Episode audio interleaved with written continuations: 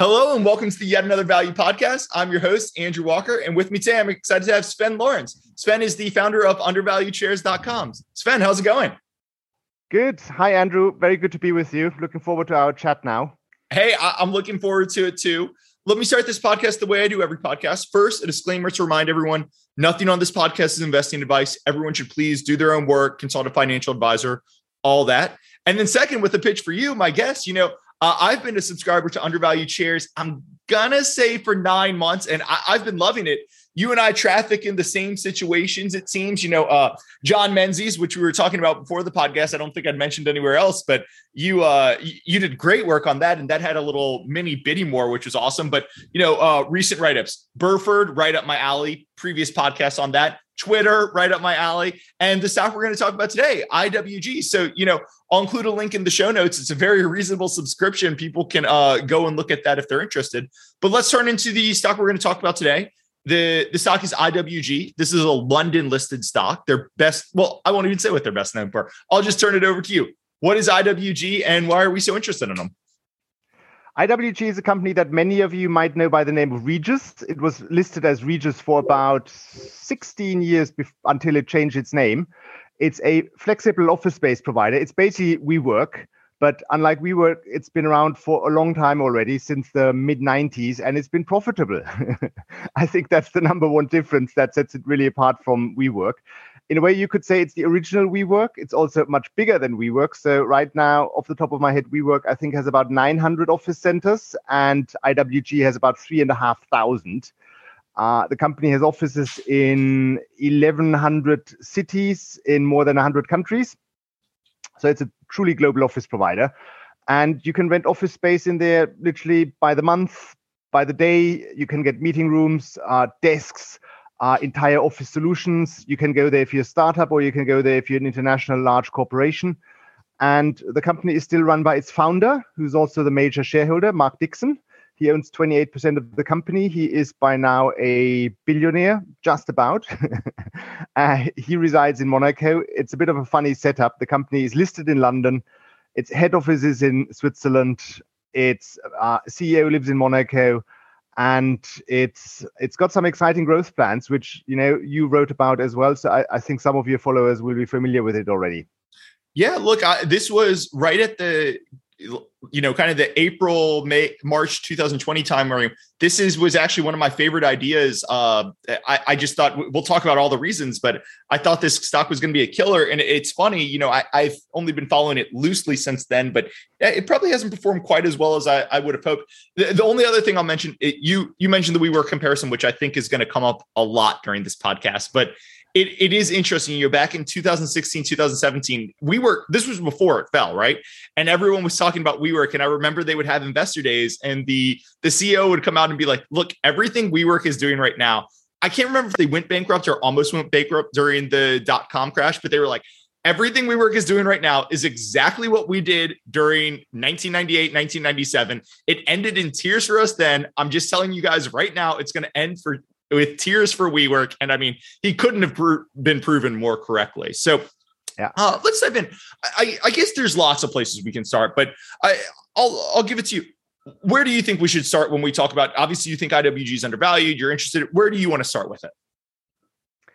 So, I mean, since we just spoke about WeWork, we could also briefly talk about what really sets it apart. And you mentioned one very important aspect. So during the dot com boom, WeWork almost went bust. And since then, the company has put in place something that is very fundamental to my investment case. Every single office center that IWG operates is ring fenced. So if one of these office centers goes bankrupt, it has a negligible or, or zero impact on the mothership. And that is something that I believe is extremely valuable and the, the market hasn't quite fully understood yet. So during the pandemic, during the, the famous March 2020 uh, crash and the subsequent lockdowns, obviously the company was also suffering because tenants couldn't get into the office centers anymore. They weren't paying rent. There was a question, is this going to be a repeat of the early 2000 situation when IWG, back then still Regus, almost went bankrupt? And the clear answer is no, because the company has very strong uh, finances. It's got a based on normalized years. It's got a EBITDA to debt ratio of uh, less than zero. It's got 800 million pounds in the bank in cash. It's it's not very highly leveraged, and it's basically ring fenced against bad situations such, such as the one that we've lived, we've lived through recently, which is why it's so different than WeWork. There's an owner who's been through it all already, and uh, he wants to use a crisis like this as an opportunity. Uh, which he's been able to because he's currently really beefing up his uh, growth plans for the 2020s. And I believe it's among the large flexible office provider providers that are listed on the stock market. It's the much more safe and reliable growth story for the 2020s, and that's one of the key reasons why I got interested in it.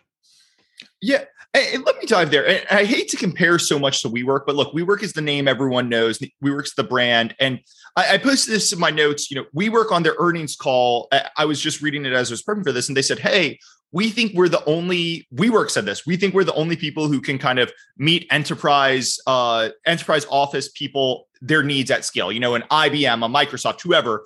We're the only person who can meet their demand worldwide. And I read that and I was like, it, it, re, as you said, IWG owns 3.5 locations versus seven to 900 for WeWork. And I was like, Regus, you know, IWG, they're profitable. WeWork is way unprofitable. Like they're so much bigger. So the first question I want to let me expand on that a little bit actually you know i have a flex office space i always take this podcast from my apartment for people who are familiar with the back- background but I, I rent a WeWork space right and we just renewed our lease we'll probably talk about pricing in a little bit but when we renewed when we got our lease I, i've been with WeWork five years me and my uh the person who i share an office space with we always go WeWork and i do just wonder is WeWork right? Like that mind share that they've got. You know, there's the Apple TV WeWork We Crash show or whatever. You know, they've just got so much mind share.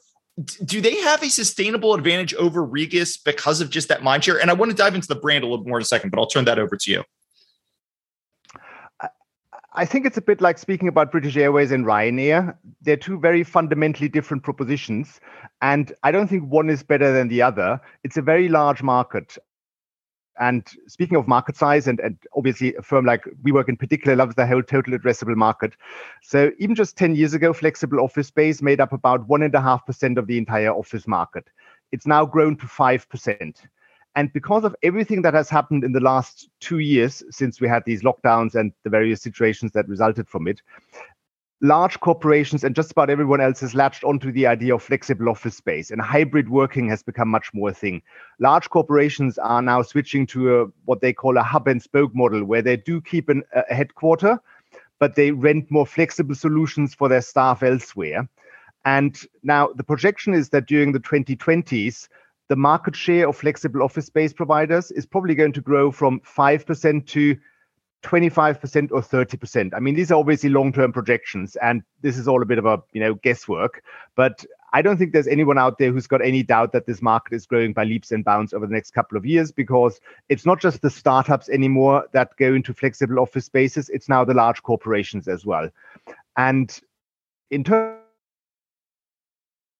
terms of whether WeWork has more um, of the more mind share or whether the brand is stronger, it's probably like you know Coca-Cola and Pepsi or like McDonald's and Burger King, uh, Hilton Hotel and Marriott. You know, ask three people about this and you get different opinions. Everyone everyone has their favorite brand. I you know speak of mindshare and and and and brand recognition i once tried to get the WeWork membership myself and i wrote in my report that I, I i, tried six times it was i went to an office center twice i sent them two emails and i i called them twice and no one there was able to actually sign me up for membership. It was, I mean, it was an absolute shit show in terms of customer experience. I, I said it. And, I said at the beginning that I'm trying to renew our our WeWork lease right now, and I will tell you the it is just their pricing systems and their billing. It, it is so insane how ridiculous it is, and the customer service. It, it's really crazy in there. It reminds me of dealing with almost a government bureaucracy. How poor some of the stuff in the customer services and some of the decisions just don't make any sense. But neither here nor there. Please continue.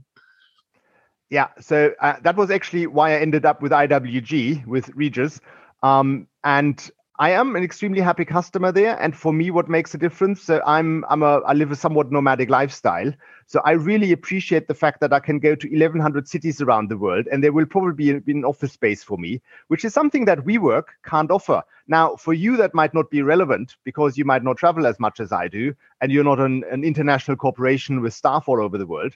Not yet. No, you, you will get there, I'm sure.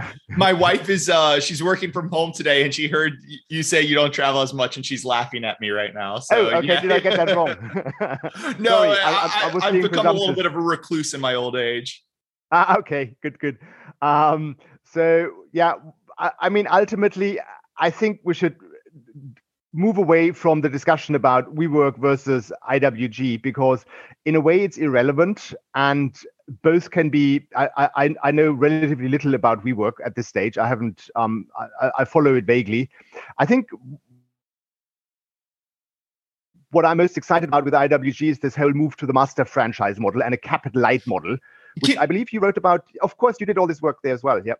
Yeah, can we put a pin in that? Because I do want to come to that in a second. It, that that's a huge piece of story, but I, I just want to dive in a little bit to uh, some of the things you just mentioned there. First, you mentioned I live a nomadic lifestyle. I love having that. Uh, I, I love having that flexibility across the globe, and that's an interesting one, right? When I when I first started researching these, I thought that was big. You know, I I do especially pre-pandemic, we would do lots of trips to the Northeast, right? So go out to Boston for a day to meet investors and, and, all that sort of stuff. And I love that with my WeWork membership or Regus membership would be the same, right? I could just use it and go rent a desk, uh, go get a desk for free out there for a day, or all that sort of stuff. But I, I was, you know, I had a Basic-Fit on here and they talk about franchising the market. And one of the things that kind of struck me was I was like, oh, that makes sense. Have a gym close to your work and your office and when you travel. And a lot of people said, look, for 10% of the population that matters, but for 90% of the population, you know, they just want the gym by their house and they're just going to use that and they're never going to use kind of that big network or, you know, my mom subscribes to Planet Fitness and yeah, you get access to every Planet Fitness in the globe, but guess what? She doesn't go more than 5 miles from the house. So all she hears cares So I do wonder like it does having that scale matter because I, I do think like I remember Vornado.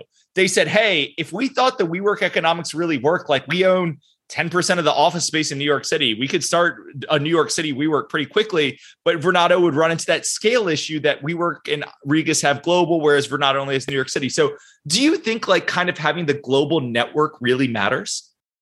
It matters for large corporate customers, not for all large corporations, but for large corporations. And you obviously want chunky new clients.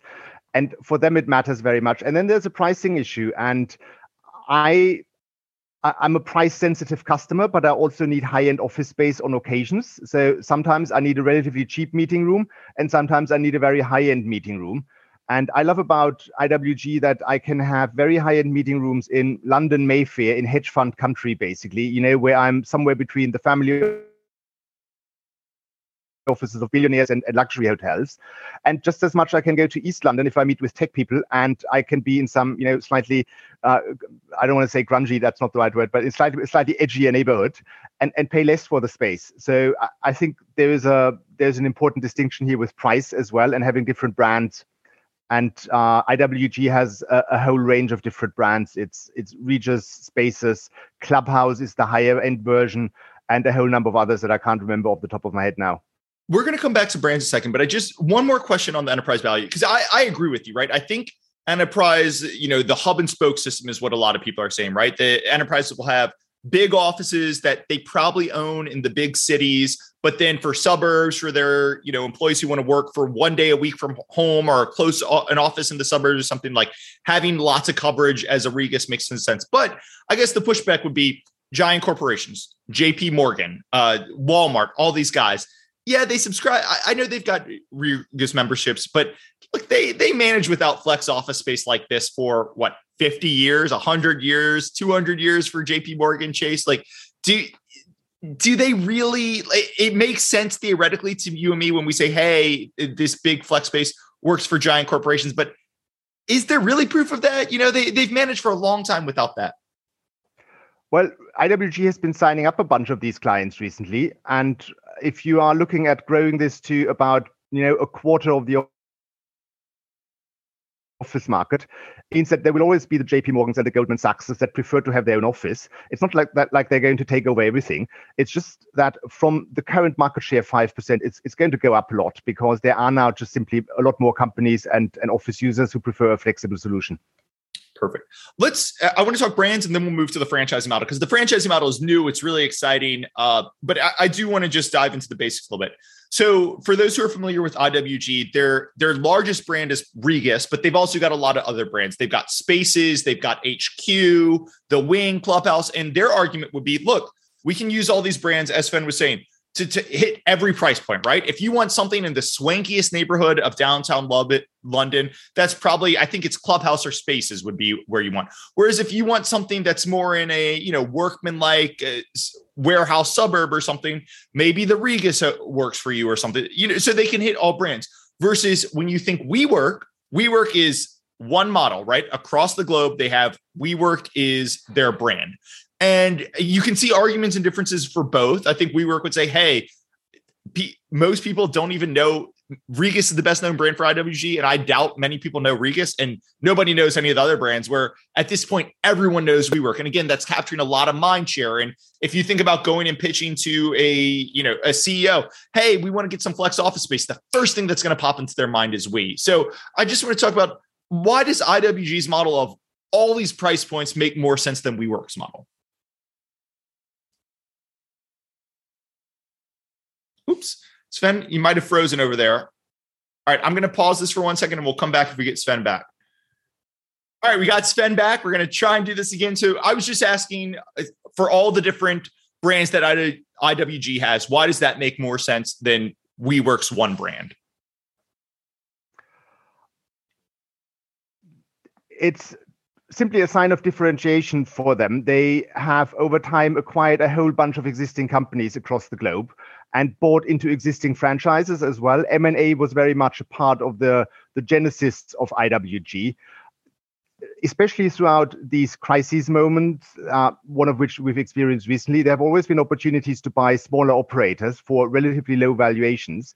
And IWG is a publicly listed company with a very experienced team that knows we have to keep financial reserves for these recessions and crises as they occur every couple of years um, they've been able to gobble up existing providers of that uh, in that space. And you know, if you buy something that's successful in its home market, why lose the brand or why try to change the brand? You just keep running with that, and then eventually you end up with a collection of brands, which some may seem as a disadvantage. But for example, I, I work in the finance industry, and I sense, especially in London, you wouldn't invite people generally to a WeWork because WeWork sounds of it sounds like 22 year old kids at the at the cider you know um cider tap basically uh, these brands work in, in in in different ways and uh, i don't think there is yet that brand that will capture it all i don't think WeWork is out to dominate the globe quite quite in the way that its founder once set out uh, to do it. It's a very, very large market. I mean, office space is one of the largest markets in the world, and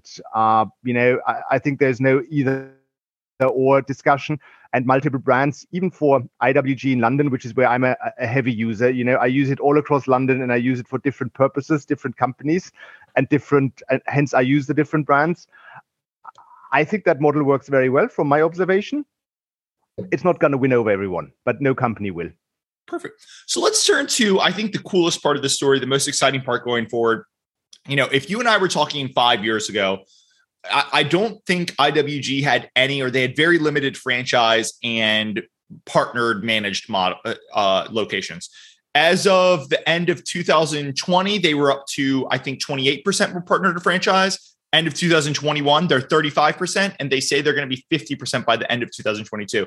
And this is going to play into when we talk in a second. They've got big growth targets as well. But I want to talk about what they're doing with the franchise and model uh, managed model, why it's so exciting, uh, and all of that. So first of all, let's talk about what does it exactly mean to have a franchise partner. That basically means that in any given country, IWG says we have a local partner who's responsible for sourcing properties, operating them, but they do it under the IWG brand. They tap into the global distribution and marketing network of IWG. Uh, they get the entire setup that the head office provides, and in exchange for that, they have to pay franchise fees. I mean, that's the normal model on which McDonald's operates and Hilton hotels. Yep. And it's exciting for the company for one particular reason, or actually, eh, th- there's really two reasons. First of all, it allows IWG to move to a more capital light model. Instead of having to do all the heavy lifting themselves by when they when they go into markets or, or grow in, in these regional markets, they can leave the heavy lifting to a local franchise partner who come up with the capital and to have the local expertise and make sure that they find more office space and IWG simply gets franchise fees for that. And franchise fees are, by definition, a very high margin income if you can convince anyone to purchase a franchise of you, because obviously you need to provide a lot of value to a franchisee. And unless you have a lot to offer, no one will want to buy a franchise of you. So IWG having taken this to about, you know, as you said, 28% of its of its revenue, it means that there's already proof of concept. There is demand for IWG franchises. And now the most exciting thing comes into play.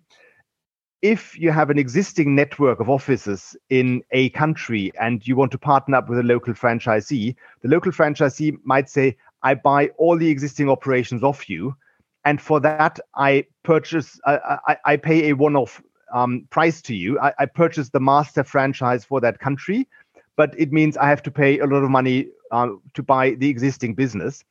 And this is where IWG has struck some incredibly good deals in the last couple of years, in particular in Japan, uh, in Switzerland, uh, in Taiwan, uh, a, a, very small one in Monaco and Gibraltar. And these deals indicated that by selling its master franchises in a number of countries, IWG can generate a lot of additional one off income. It's really only one off, but they're not selling the entire business. They're just selling the master franchise. So they're getting a one off amount of money in. And after that, they get annual franchise fees, which come with a very high margin. And that will completely change the nature of IWG. It will move similar to what Hilton Hotel, for example, has done. I think Intercontinental Hotel has done something like that, Marriott Hotel. They've all moved to more franchise based models. Uh, and you've done some work on that as well. You will probably second me when I say that the amounts that could be paid for master franchises in key countries like the United States and United Kingdom could be absolutely insane compared to the current stock price.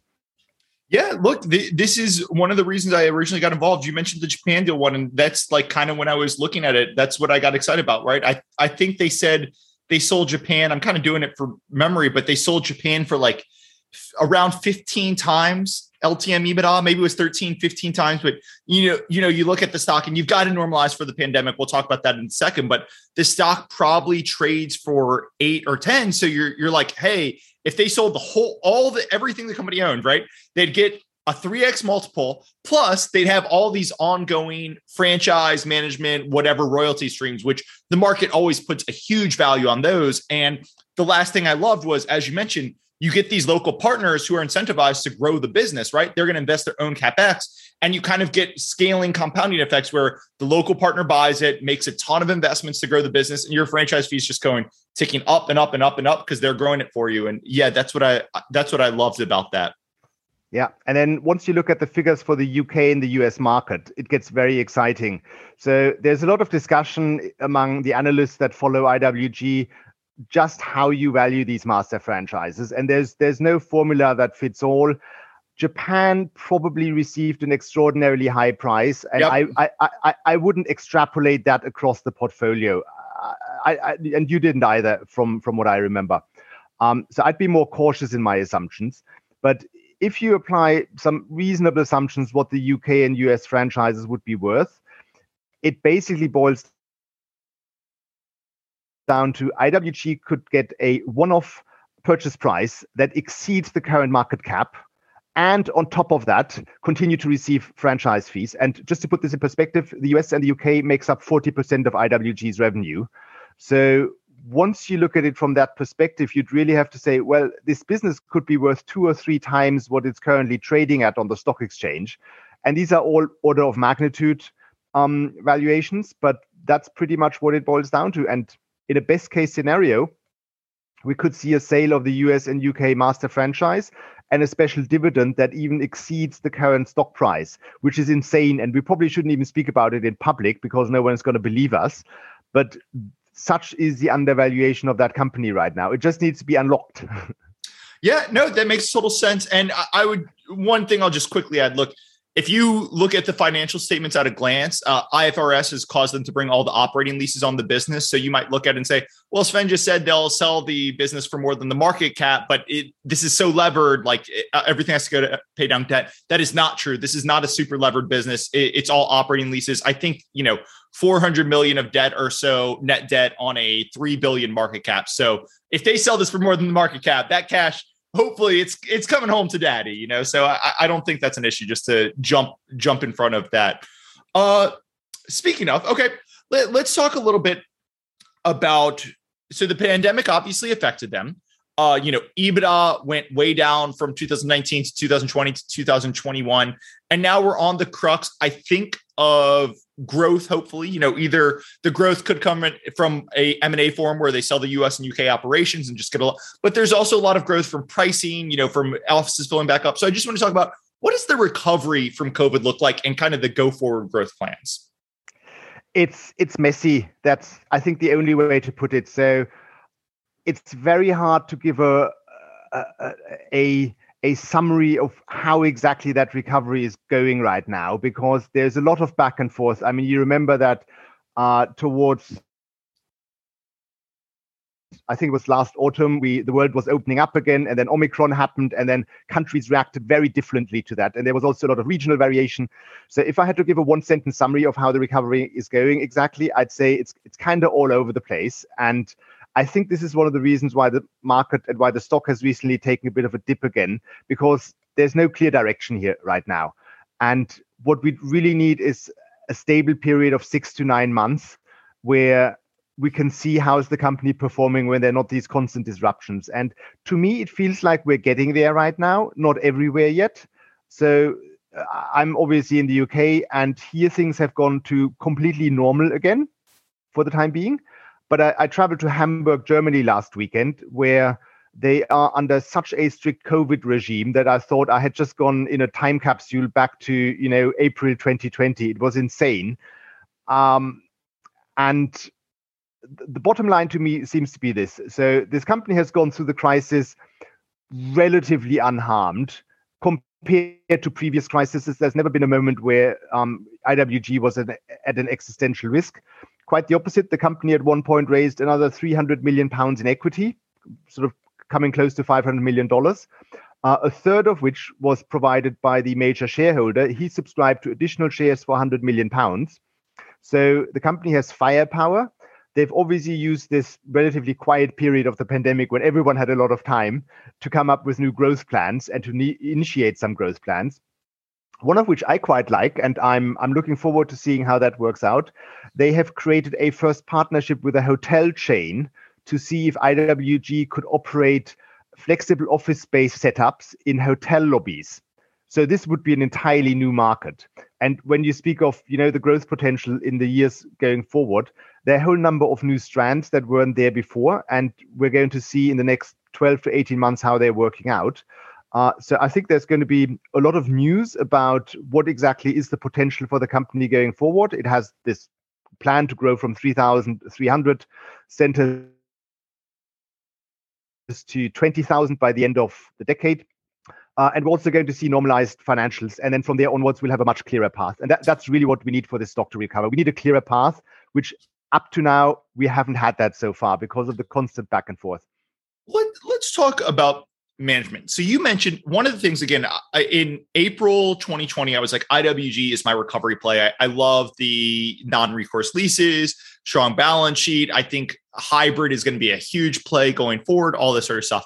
And one of the things that turned me off on them was in May 2020, they did, as you said, a 300 million pound equity raise, which was, you know, I think if I'm recalling correctly, it was like 15% of the equity capital or something.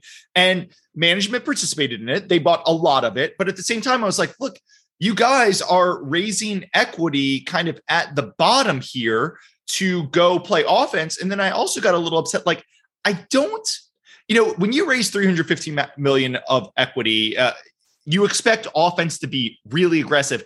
And I didn't see a lot of aggression, right? I kind of thought they were going to buy WeWork in distress or something, or they were going to buy, and they didn't really do a lot of offense, if I remember correctly. So I kind of looked at it and said, is this a management team that's willing to go be aggressive, or are they too scared? So I want to talk equity raise, how you look at the management team, all that sort of stuff.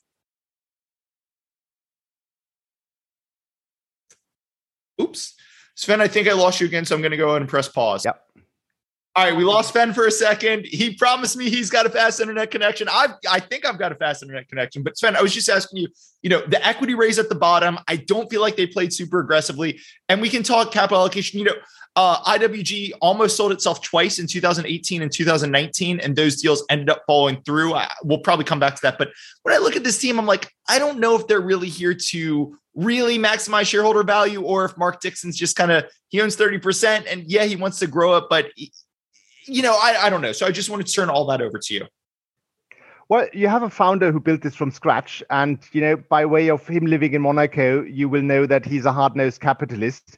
He set up this company in a way that optimizes everything in such a way that you, you could be seen as a bit of a baddie. I mean, he has his head office in Switzerland. He's located the company in Jersey, which is another tax haven. And of course, he's trying to play this to his best advantage. I believe he's 61 now. So he might be approaching an age where he's also thinking of cashing out. Uh, just in the last couple of weeks, uh, we've seen insider purchases from the company. And the company has been buying back stock.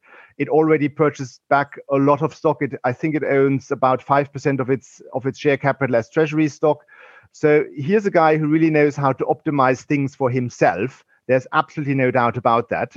And you'd want to latch onto him, but in the right way. So obviously, you know, um, we're looking at this company right now when the stock is pretty much down in the down in the basement, and I think this is the time when you really need to buy it. I don't think he's done anything untoward or anything overly aggressive, but like every good entrepreneur and investor, he's maximizing opportunities to to, to his advantage. Um, so you know, the motto has to be latch onto him.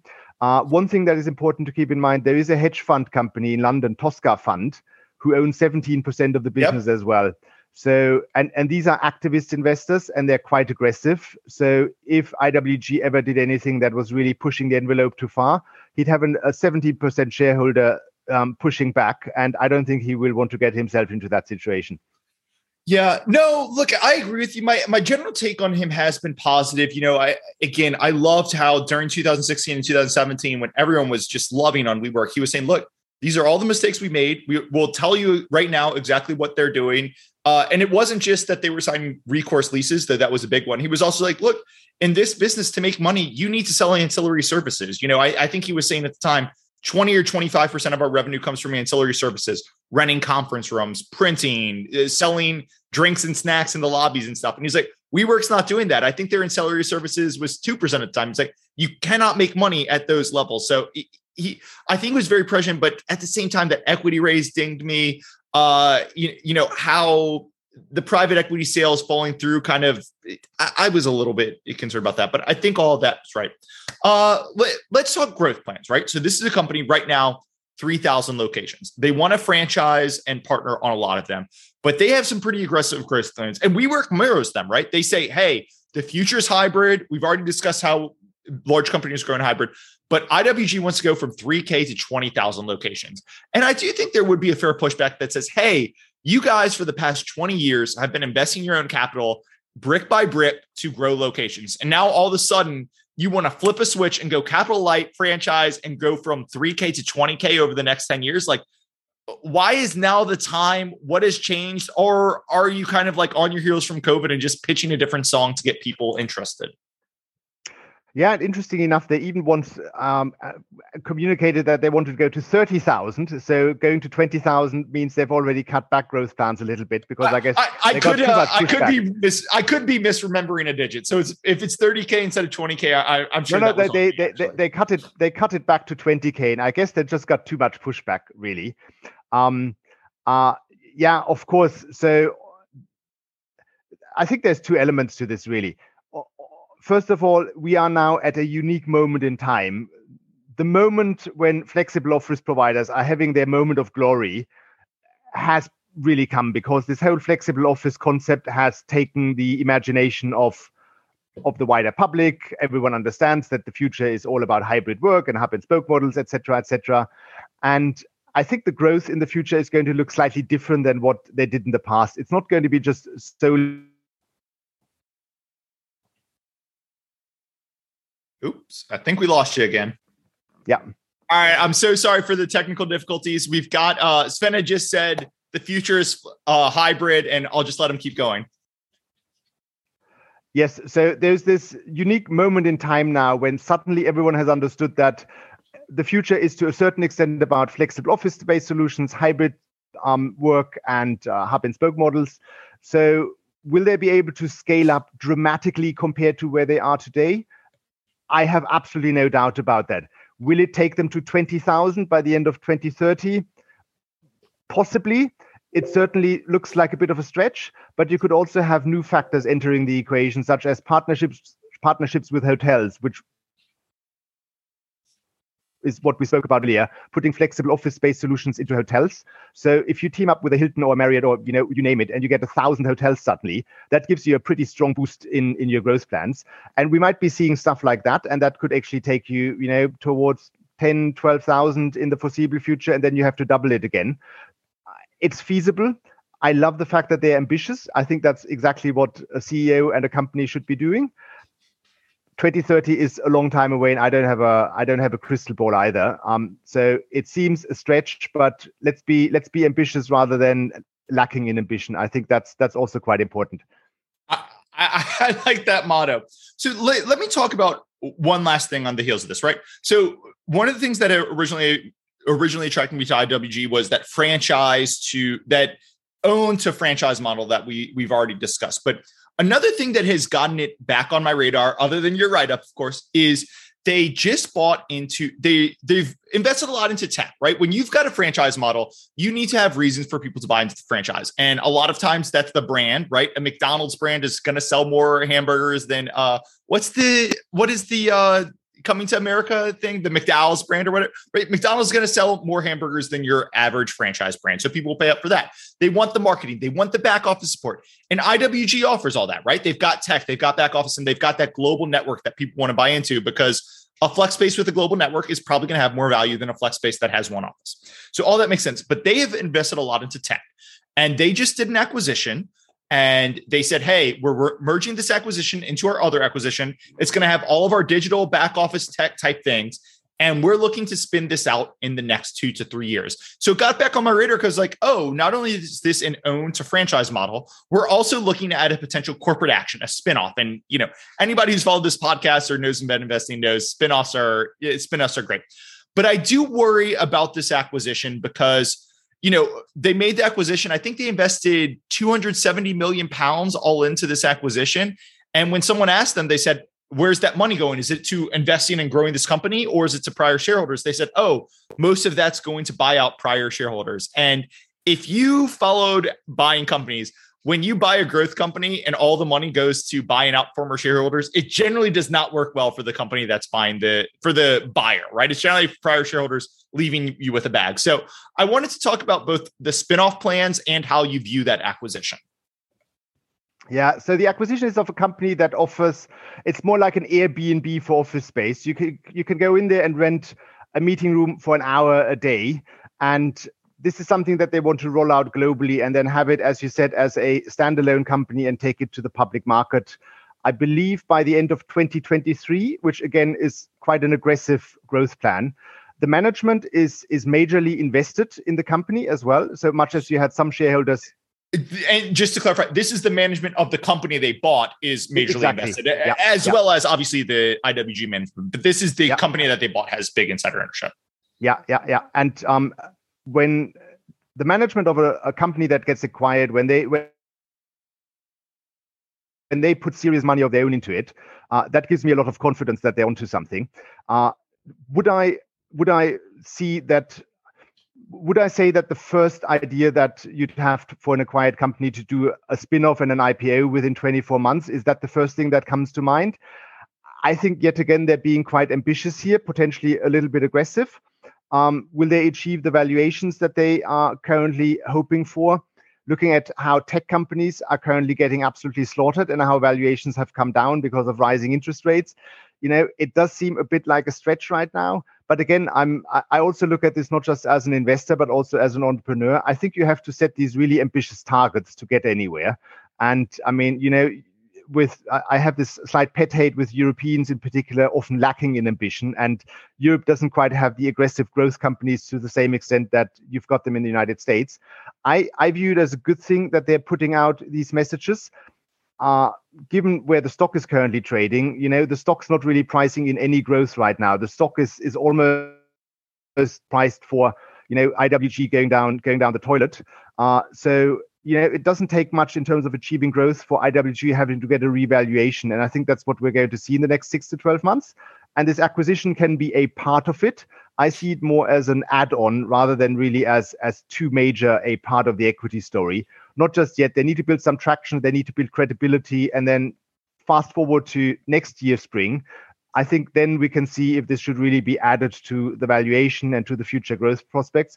I'd say for now, let's focus on the core business as it is, how it will perform in the recovery, how it will take um, how it will take advantage of these existing growth opportunities in with its conventional model, and also see what comes out of the discussions of master franchise um, sales this year, which is something they've now restarted. During the pandemic, they couldn't negotiate for that because of you couldn't travel, you couldn't meet.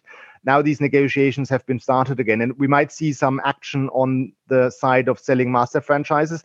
I think that's the more immediate, exciting part of this. Leave this acquisition aside for now. I, it's not something I, I would put too much emphasis on for now. Um, so you mentioned the stock is in the toilet, and I just want to ask, you know, the stock price before COVID was 450 to 500. Uh, I guess that's pounds per share or whatever, right? Uh, to, today, the, pence. pence, pence, sorry. Today, the stock is about 260, right? So it's been about cut in half. And obviously, COVID has a lot to do with that, right? It takes a long recovery. But at the same time, when I look at like an SLG or Vornado, which own New York City office space, right? Their stocks are about a third down from the pre-COVID peaks. And, you know, that's New York City only office space, not worldwide flex office space. So I would say I, it just it strikes me as a little surprising that IWG would be down much further than them. And then I'd add on to that, you know, IWG paints the bullish picture on the future. They may or may not have that spinoff, and they're buying back shares at a pretty decently aggressive clip right now. So when I roll all of those together, uh, my overarching question to you would be what is the market seeing that we are not or what are we seeing where we're so bullish on this that the market is not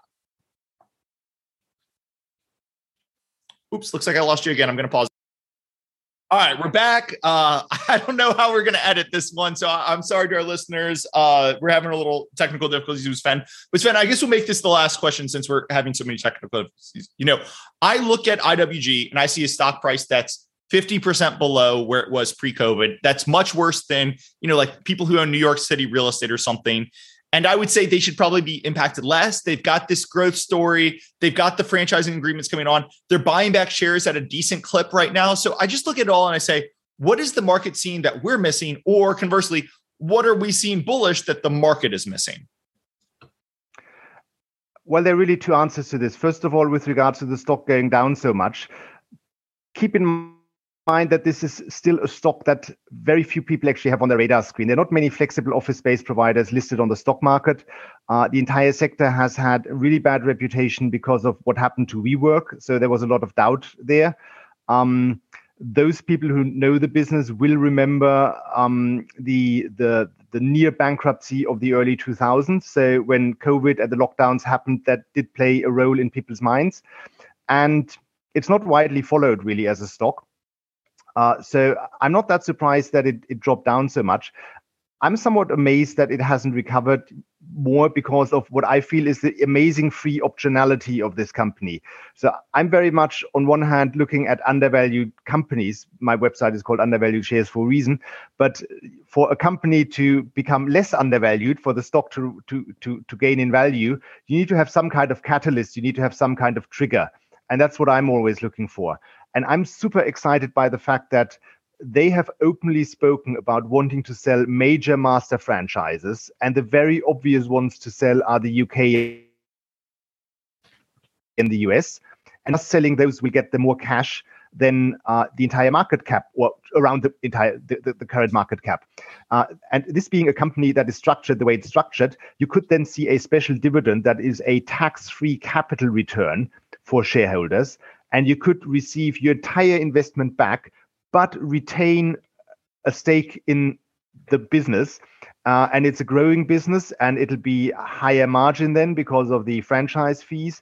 So I called it an investment that can have potentially longer term an infinite return in the sense that once you've received your capital back, you own the shares for free, and then anything that comes in is just the cream on top, and you know mathematically gives you a, an almost infinite return on your invested capital. I think we're going to see such an event probably in the next, well, hopefully, or probably in the next 12 to 24 months. A master franchise deal will be struck, and then you'll see a complete revaluation of this company potentially overnight and we could also yet see a bid for the company. We did have bid interest recently. Um, as I said, the owner is 61 now. Uh, he already lives in a sunny place. Uh, I wouldn't rule out the possibility of someone buying, taking over the company. I would put that at 10 or 20 percent right now, but that's that's high enough for me to play into my whole investment equation. And the one thing that I'm most excited about is the free optionality given by the sale of a master franchise. Yeah, look, they're they're we'll, we'll probably wrap it up here just because of the technical difficulties but i'm with you there's been three p three credible p bids for this in the last four years and i think it makes all the sense in the world right? A as you're saying everything that we've talked about is what private equity should be interested in right? You you can sell this off to the franchisees and get a lot of your money back. You're going to have this great franchise network where I, think there is a, a really credible argument to be made hey the largest flex office player, which IWG is, should have big advantages because they've got that big network effect. They should get scale on branding. They should get scale on marketing. It, it should be really attractive for franchise players. So I, I, just I think it would make all the sense in the world for private equity to come in, and anything that it makes all the sense in the world for private equity come in, it probably makes sense for an individual invest, investor to at least look at before they come in because there's a reason they would come in. So uh, I, I think we'll just wrap it up here. Again, I'm so sorry for the technical difficulties. I'm going to try to edit some of this out, but I'm a one man shop. It's going to be tough. So I'm sorry to our listeners. But Swen, anything else you want to say before we wrap it up here? Uh, well, um, hmm. Uh, first of all, I mean, everyone's invited to take a look at my website. I have a, a, a free weekly column in there. Um, so yep, I'll include a link in the show notes. Again, it's yeah. very reasonably priced, and I, I I found the ideas are generally right up my alley. So you know, IWG, Twitter, Burford, John Menzies. I mentioned four of them already. So Twitter yeah, was published 30 minutes before we started recording. So Swen's out here working hard. He's prepping for a podcast and publishing on Twitter. Yeah, yeah. And um, besides that, also absolutely love your work. So I love following you. And um, it's great to see someone who's got similar ideas and goes about them in a very similar way. So, you know, I'll be I'll be intently and keenly following your writing as well. Hey, well, I, I, really appreciate that, and we'll we'll have to have you back on since you've got so similar. We'll have to have you back on when we lock you down to an Ethernet cord, and you've got the uh, the phone system, the telecom company giving you priority internet access next time. Well, here's here's a deal and a suggestion. I'll go to a IWG meeting room somewhere in London, and we'll do it from there. I like that. I like that. Swen Lorenz, thank you so much for coming on. Have a good one.